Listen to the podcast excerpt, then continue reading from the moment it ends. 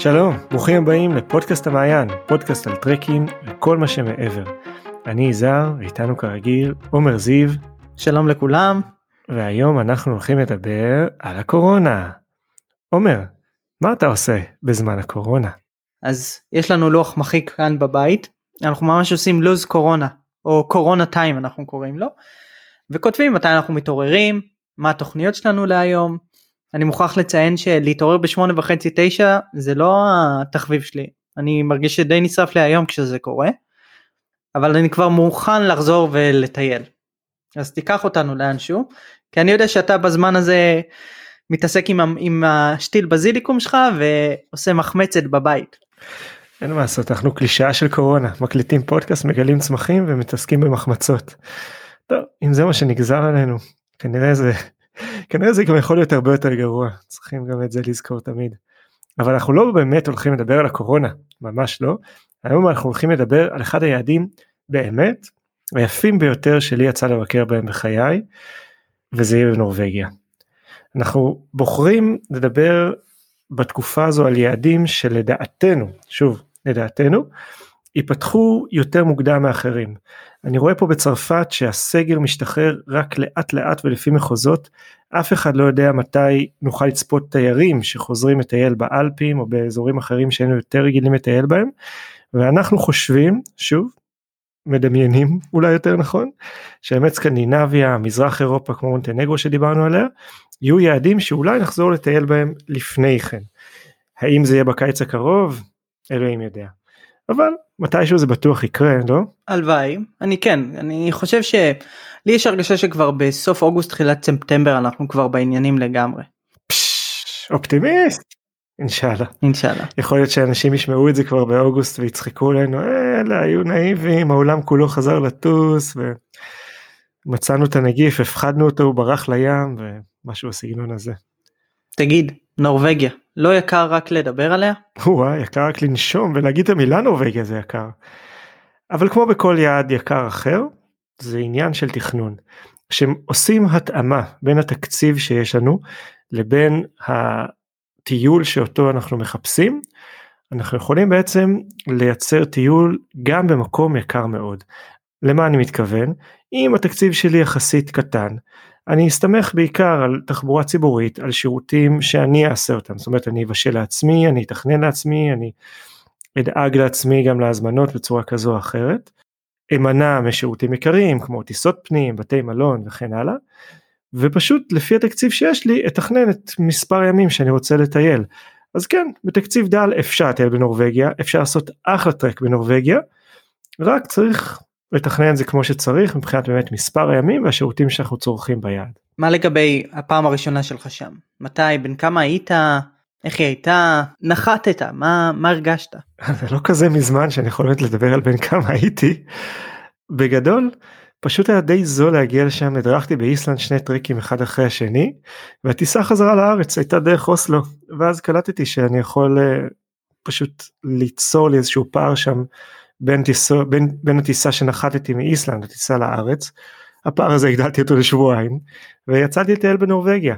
למזלי הרב, הייתי אז סטודנט, אני עדיין סטודנט, ככה זה באוניברסיטה הפתוחה, וזה אולי טיפ ראשון לגבי טרק בנורבגיה, תתחילו קודם ללמוד משהו, כי זה מאוד מוזיל את העניינים תעודת סטודנט, אבל עכשיו ברצינות, פשוט היו לי שם שבועיים, שבאמת היו בין טיסות חזרה בדרך מאיסלנד, והופתעתי, ממש ממש הופתעתי, באמת אבל. אני זוכר שנסעתי בהתחלה רק לפי המלצות כזה שאספתי בדרך ליוטנהיימן הפארק המוכר וגם ההמלצה המרכזית שלי לטיולים ברגל בנורבגיה. וציפיתי נורבגיה משהו מעונב כזה מסודר מלא שלטים בטח שלט איפה שצריך כזה יש גישרוני עץ חמודים יערות מתוקים וואי וואי וואי קרחונים, אגמים קפואים, שבילים בשיפועים של 85 מעלות, בקתות מבודדות שהדבר היחיד שיש בבקתה הזאת זה אתה, כמה קופסאות שימורים ונר. איזה חוויה, איזה מדינה, יא אללה. באמת אזורים עצומים של טבע בלי נפש חיה. חוויה אדירה, באמת חוויה אדירה. אז קדימה, בוא, בוא נצלול עוד קצת. עכשיו אני יודע שכל מדינות סקנדינביה יש משהו ללמוד מהן בהמון תחומים, בחינוך, ביחס שבין האזרחים לממשלה. האם גם בעולם הטרקים יש מה ללמוד מהם? וספציפית פה מנורבגיה? כן, בוודאי. נורבגיה מדינה עצומה. זה 320 אלף קילומטר ויחסית פנויה מאוד רוב התושבים חיים באמת בערים הגדולות כמו בכל העולם יש גם כפרים מבודדים וחוות מבודדות וכן הלאה אבל באמת יש שם אזורי טבע אינסופיים אינסופיים. דבר ראשון שכדאי ללמוד מהם זה פשוט שימור של טבע. שוב אני רגע פה יוצא חוצץ מה שקוראים לא חוכמה להיות שומר טבע שיש לך כל כך הרבה שטח ויש לך כל כך הרבה כסף וכל כך מעט אנשים שמסתובבים בו. סוגר וחוזר חזרה לנושא זה פשוט תשתית שהיא מוסדרת לטובת טיולים. היא גם גורמת לך כמטייל בעצם לסמוך עליה וזה יוצר איזשהו מין אפשר לקרוא לזה אמון בין המטייל לבין השטח והתרגום של האמון הזה הוא שמירת טבע. אני אסביר את מה שאמרתי עכשיו. כשאתה יוצא לטייל ואתה יודע שיהיה לך בקתה לאכול בה, לא תצטרך לקחת איתך כלים, לא תצטרך לקחת איתך שום דבר שהוא חד פעמי ומתכלה שקיות כאלה או אחרות. תדע שיש שביל שעובר כמו שצריך בין בקתה לבין בקתה. תדע שלא משנה מתי תגיע לבקתה, איך תגיע לבקתה, יהיה לך איפה לישון.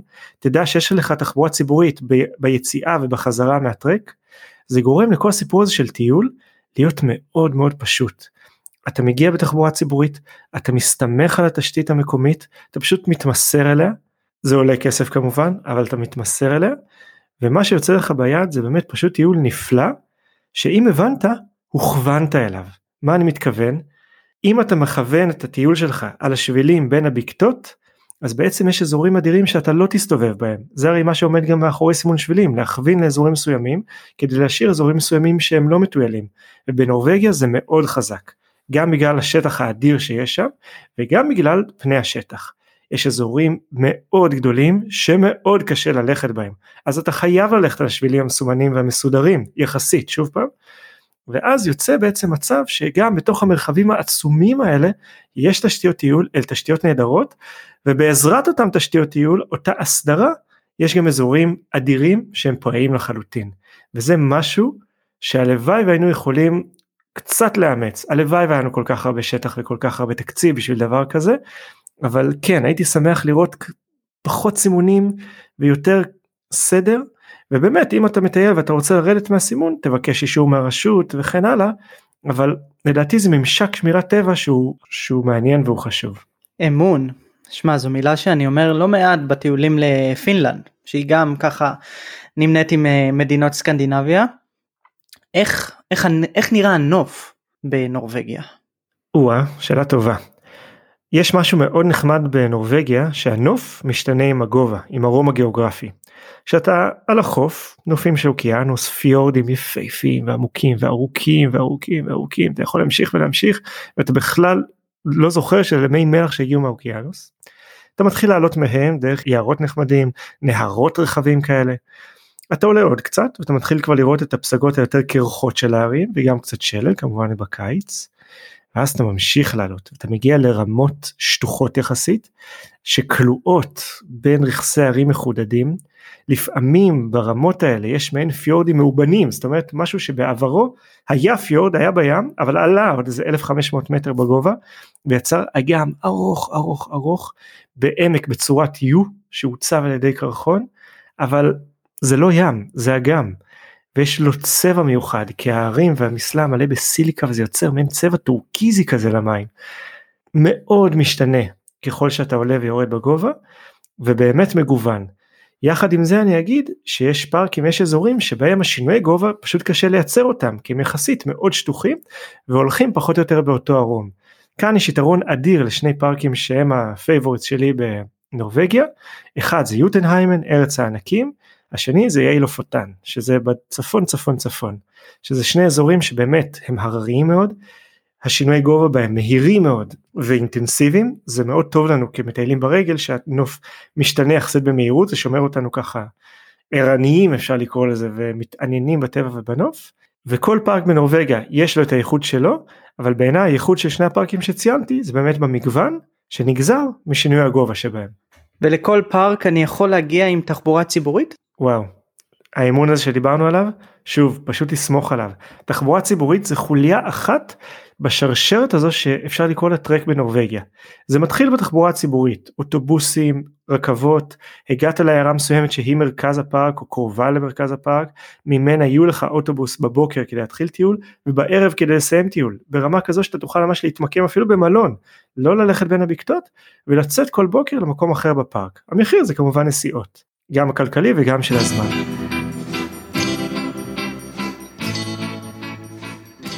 אבל תחבורה ציבורית והאמון בשוב זה רק התחלה של האמון בתשתית טיולים שם. הבקתות פתוחות, הבקתות יש בהם מזון, יש בהם חימום, יש בהם גז. כל זמן שאתה בעונה הנכונה ואתה ביררת מראש שזאת העונה הנכונה גם לפארק הזה, אתה באמת יכול בראש שקט פשוט לצאת אל המרחבים הנורבגיים. התחבורה תגיע אליך, הבקתות יזינו וילינו אותך, והשבילים יספקו לך את כל מה שאתה צריך בין אותם בקתות. ושוב, כל זה קורה באזורים באמת פראיים. אתה הולך בשביל אחד במרחב שאתה יצאת אליו אפילו אולי מתחנת רכבת אבל מאות קילומטרים מימין ומשמאל לשביל הזה אין שום דבר. זה, זה, זה השרשרת הזו של החוויה של הטרק בנורבגיה. שמע מרגיש לי שאתה בונה פה משהו אתה אבל... כי תכננתי לשאול אותך בכלל על אה, לינה נכון. ובקתות הרים אבל רגע לפני שאני בכלל ניגש לשאלה הזו עד עכשיו זה נשמע שכאילו כל אחד צריך לטייל בנורבגיה. שזה נכון, אבל אני מניח שזה לא מתאים לכל אחד. אנחנו מדברים על נורבגיה, כן? נורבגיה קרובה מאוד לחוג הארקטי, נורבגיה מדינה הררית ויבשתית, והמזג אוויר בה, זה האבל שציפית לו. כי אם כל יום היה שמש נפלאה והיה לנו קיץ רצוף, מה רע? אבל כשבאותו היום יכול להיות לך גשם נוראי של 6 שעות שלא מפסיק, וזה לא כזה גשם טיפות קטנות, זה גשם. אז אתה נרטב, כולך נרטב, ואתה ממשיך ללכת וכל השטח בוץ, ואתה ממשיך ללכת ואתה צריך לחצות נהר, ואתה ממשיך ללכת ואז אתה מגיע פתאום לשביל שכן השיפוע של השביל הזה זה אשכרה 80 מעלות. אז יש שרשרות ויש סימון אחלה. אבל אלוהים ישמור לעשות דבר כזה במזג אוויר כזה או אחרי מזג אוויר כזה וואי וואי, זה למטיילים מנוסים מאוד. יחד עם זה אני אגיד שלא כל השבילים כל כך נוחים. גם שביל מסומן בין בקתות גדולות שהולך באותו שטח פראי ואפילו יכול להיות די מטויל, יכול להיות שאין בכלל שביל. מה הכוונה? אין דרך. שדה סלעים של קילומטרים. מה זה קילומטרים? עשרות קילומטרים. ואתה עכשיו צריך לחצות אותו. אז קטע של קילומטר וחצי, שעתיים הליכה, בקלות. כי זה לא שביל, אתה לא הולך צעד צעד. אתה עולה, יורד, מימין, משמאל, ובזה הנורבגים לא משחקים בכלל. מה הכוונה? השטח מזמין אותך לבוא לטייל, אבל אתה חייב לדעת לטייל. לא לכל אחד, לא לכל מטייל, נורבגיה מתאימה, וחשוב מאוד לדעת את זה. צריך המון סבלנות, יכולת טובה, כושר טוב, ובעיקר את המנטליות הנכונה לטרק שהוא מאתגר מאוד.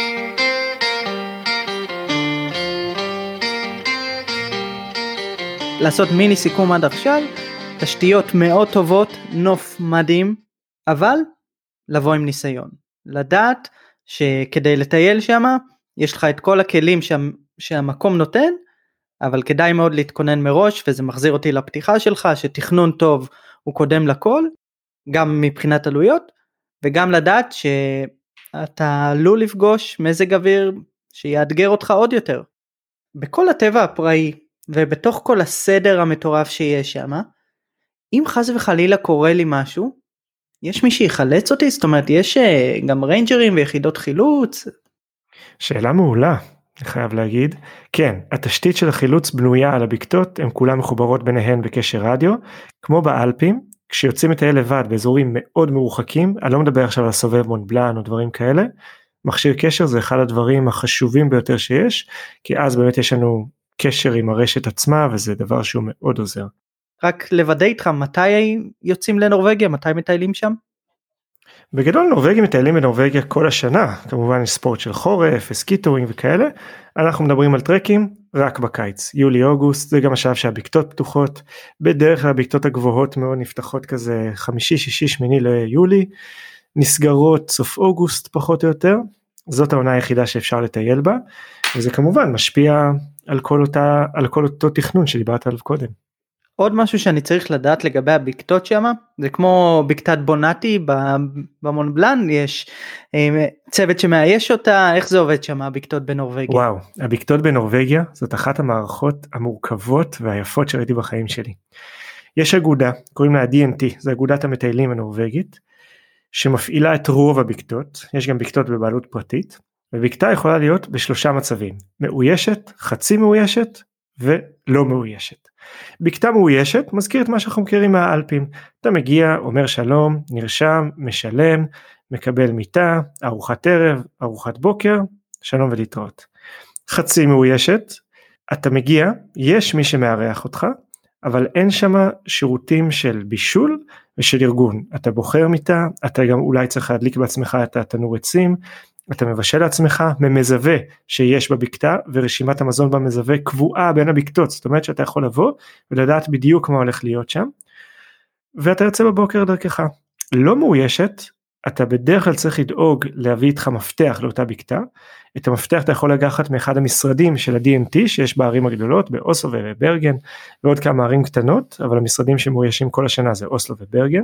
אתה חייב להיות חבר באגודה שכאן אני רגע אפתח סוגריים ואגיד חברות באגודה גם מעניקה הנחות בבקתות השונות שלפעמים שווה מאוד לעשות את זה תלוי באורך הטרק סוגר את הסוגריים.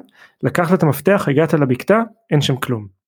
אולי קצת שימורים גז או אמצעי חימום בדרך כלל יש. אם זה אזור של יער יכול להיות שאין כי אתה צריך בעצמך לדאוג לעצים אבל מה כן יש? בקתה מתוקה במקום יפה מיטות פשוטות ושלום על ישראל. בדרך כלל באזורי הטרקים בעונה רוב הבקתות יהיו או מאוישות או חצי מאוישות. הבקתות הרחוקות מאוד של הרועים הציידים או באזורי טיול מאוד אקזוטיים בנורבגיה יהיו בז'אנר הלא מאויש שזה באמת המיעוט יחסית. מה אוכלים בנורבגיה? חוץ ממה שאני מבשל לעצמי בבקתות. או-אה, אוכל בנורבגיה זה עולם מעניין. אני אישית אוהב מאוד את האוכל הנורבגי. זה אוכל שהוא שונה ממה שאנחנו רגילים אליו, זה אוכל סקנדינבי די קלאסי, אבל יש להם את הטוויסט הנורבגי. נגיד יש גבינה חומה, זה גבינה עם קרמל, היא באמת קצת מתקתקה, אבל כשמתרגלים לטעם, אני חייב להגיד זה אפילו קצת ממכר כזה, בשילוב הזה בין שמן מלח וסוכר. יש מה שנקרא רוטב חום, זה לאו דווקא קשור בגבינה חומה, אבל רוטב חום בגדול מגיע עם כל דבר, זה יכול להגיע עם פירה, עם קציצות, עם בשר, עם דג. מה יש ברוטב חום תשאל? מה יש ברוטב חום? רוטב חום. זה משהו שאתה קונה, אתה לעולם לא שואל מה יש שם, גם במסעדות לפעמים יגידו לך שהרוטב חום לא הוכן במקום אלא פשוט נקנה, וזה איזשהו משהו שצובע את רוב האוכל אפשר להגיד בנורבגיה. בצדים הכיפים והחיוביים של זה אז יש דגים טריים ונהדרים סלמונים שלפעמים אנחנו ממש יכולים לדוג לבד בנהרות וטראוץ וכל החברים שלהם. יש בשר אייל למי שאוכל בשר שמגדלים שם בחוות זה כמו בשר בקר שמגדלים בחוות אחרות בעולם שאוכלי בשר יכולים גם ליהנות ממנו מאוד. יש דייסה לארוחת בוקר זאת הארוחת בוקר הנורבגית אני אישית מת על דייסות והדייסה שם היא נהדרת כי דייסה כזה שפשוט משאירים אותה כל הלילה בתוך החלב וזה אחלה סטארטר על הבוקר. אוכל פשוט אין הרבה מגוון של מאכלים אבל מה שיש בעיניי הוא נהדר. אנחנו הישראלים מאוד נהנה שם מהדגים. להיט סלמונים זולים זה בטוח משהו שאין לנו פה אז יש מצב גדול. מה לגבי הנורבגים? הם נורבגים בדיוק כמו שאמרת מצד אחד הם סקנדינבים מאוד חייכנים, מאוד שירותיים, הרבה מאוד מהם יודעים אנגלית. מצד שני, אל תזיז אותם מילימטר ממה שהם רגילים אליו. האמון הזה הוא בהכל. נגיד אתה מגיע לבקתה לא מאוישת, יש לך דף שאתה ממלא, ואתה בעצם צריך אותו לשלשל אחרי זה בתיבה, אתה תקבל חשבון הביתה. וברור שתשלם אותו, הכל עובד שם על אמון. עכשיו, הם כל כך מאמינים במערכת ומאמינים בעצמם, שמצד אחד תגיע לבקתה יערכו אותך זה יהיה נפלא אבל תעיז לבקש ארוחת ערב בשמונה ורבע ולא בשמונה אין דבר כזה. אלא אם כן זה אירוע חירום כזה או אחר זה מה שיש. אם מתרגלים מזה ופשוט גם שוב מסתנכרנים עם זה שזה קשור גם כמובן בתכנון זה עובד מעולה. אנחנו ישראלים חייבים להסתנכרן לזה כי האופי הנורבגי הוא אופי אירופאי אבל הארדקור לא שואלים שאלות לא מתמקחים על מחירים זה מה שזה. זה אולי קצת קשה לנו כישראלים לקבל את זה אבל פשוט צריך להסתנכרן עם זה. אנחנו נשים בקישור לפרק לינק לפודקאסט נהדר של גלובס שנקרא דברים שרואים משם עם בחור נורבגי עם בחור ישראלי שחי בנורבגיה. הוא מתאר את זה הרבה יותר טוב ממני אחלה הכנה לטרק בנורבגיה ולנורבגים בכלל ובכלל אחלה פודקאסט שאני יכול להמליץ עליו. מעבר לזה הם נהדרים באמת חברותיים כיפים מדברים אנגלית לא צריך יותר מזה. תגיד הם גם אה, אוהבים סאונות כמו הפינים? זה, יש איזה קטע עם סאונות בנורבגיה או לא? אני חושב שקצת פחות ממה שראיתי בפינלנד או אפילו בדנמרק אני חייב להגיד. כן נראה לי קצת פחות. ספר לי על חוויה שהייתה לך עם קבוצה שמה משהו שזכור לך היטב. מרחבים כאלה מזמינים הרבה חוויות. לי יש חוויה אחת שהרחיבה לי את הלב. היינו בדרך לבקתה שנקראת אולפסבו זה בקתה שההגעה אליה היא די קשה יום מאוד ארוך בתוואי קשה מאוד לקח לנו המון זמן להגיע וכמו בכל קבוצה יש חבר'ה שהולכים יותר מהר חבר'ה שהולכים יותר לאט. שלחתי צוות חלוץ של איילת המדהימה ועוד שני חבר'ה שבאו איתה והיא הלכה לבקתה מהר מאוד איתם הפעילה אותם היטב ושהגעתי עם הקבוצה לבקתה וזה היה כמעט שעתיים אחרי שהם הגיעו. הבקתה הייתה חמה התנור דלק חדר ייבוש עבד היו מיטות מוצעות לכולם וארוחת ערב של קציצות ורוטב חום כמובן מוגשת ומסודרת היטב על השולחן. פתאום אתה קולט שיש לך שותפים וזה קורה לנו הרבה פעמים שאנחנו מדריכים בטיולים השונים אבל זה היה אחד הרגעים שחידדו לי את זה. תן לי שלושה מקומות שאתה הכי אוהב ואסור לי לפספס בנורבגיה. אוקיי אוקיי. בפארק יוטנהיימן שזה שוב הפארק לטרקים וכולם מכירים אותו אולי כהגלד פיגן הפסגה הגבוהה של נורבגיה נמצאת בו. אני אישית פחות אוהב את האזור הזה של הפסגה. אני חושב שהוא קצת מטויל מדי גם אם אתה שואל אותי. והאזורים המעניינים שם זה כשיורדים מהגבהים לכיוון האגמים יש אגם שנקרא ינדה לידו יש שביל שנקרא בסגן מעין סכין יפהפייה וזה מקום מספר אחד לבקר טיול לא קל בכלל אבל שווה להגיע אליו. מספר 2 זה באמת אותם איים שדיברתי עליהם לא פוטן לא פוטן אומרים את זה קצת שונה בכל שפה לא פוטו בצרפתית. זה רצף של כמה איים שהתעבורה ביניהם היא בעיקר באמת בסירות קטנות כפרי דייגים. זה מקום מיוחד כל כפר שונה כל הר שונה. יש שם המון מסלולים מסלולים יחסית קשים כי תמיד איכשהו צריך לעלות על אחד הערים האלה וזה שיפועים יחסית תלולים. אבל וואו שמש חצות ושקיעות שאורכות מיליון שעות איזה מקום. ואחרונה חביבה אי אפשר שלא לציין את uh, ברגן עיר מתוקה קטנה כלואה בין הערים דגים טעימים אנשים נחמדים ובכלל מין כזה הפוגה שיכולה להיות באמצע הטיול. יש לי רק דברים טובים להגיד עליה. נורבגיה מאוד נגישה למטיילים בגדול יש את צוק המטיף ועוד המון אתרים מאוד מאוד מוכרים אלה המקומות ככה שאני אישית בתוך ההמון מידע הזה אוהב מאוד. רשמתי. בוא נעבור לפינת הכמה עולה. כמה עולה? אתה מוכן? אני שואל. אתה עונה. קדימה. כמה עולה לי לילה בבקתה? בקתה נורבגית כמו שתיארת. בקתה של ה-DNT שהיא חלק מהאיגוד לאדם ללילה עם ארוחת ערב וארוחת בוקר 1015 קרונות שנכון למאי 2020 שהפרק הזה מוקלט אנחנו מדברים על כ... 100 יורו. בגדול זה הטווח, לילה בבקתה עם ארוחת בוקר וארוחת ערב זה בין 80 ל-100 יורו, בקתה חצי מאוישת זה אמור לעלות כ-60 יורו, תלוי כמה אוכל קניתם. אוקיי, אמרת קרונות זה המטבע בנורבגיה? קרונה נורבגית, כן כן. אוקיי, כמה עולה לי כניסה לשמורה, מהשמורות שתיארת? השמורות בעצם הכניסה אליהן מתומחרת במחיר של השהות בבקתות. ההבנה הכללית היא שאם הגעת לשמורה תיעזר בשירותים של הבקתות בצורה כזו או אחרת אפילו רק כדי לקנות מזון אם אתה מטייל עם אוהל וזה בעצם דמי הכניסה לשמורות השונות. כמה עולה ארוחה בנורבגיה? ארוחה טובה במסעדה טובה עם שלוש מנות טובות בעיר טובה תעלה פלוס מינוס 50 יורו. ובתכלס נשאר לנו נשארה לנו רק פינת הציטוט. יש לך איזה משהו בשבילי? הכנתי לך ציטוט נהדר. זה של איבסן, מחזאי סופר נורבגי מהמאה ה-19, מחזה בשם ברנד, שאומר ככה, בשניים אין מדרון קשה מדי. מדהים. הלו, הפיש הזה זה שלי, לא? נכון, אבל זה, זה היה טבעי. באמת, אחלה ציטוט. עומר, תודה רבה על השאלות הנהדרות.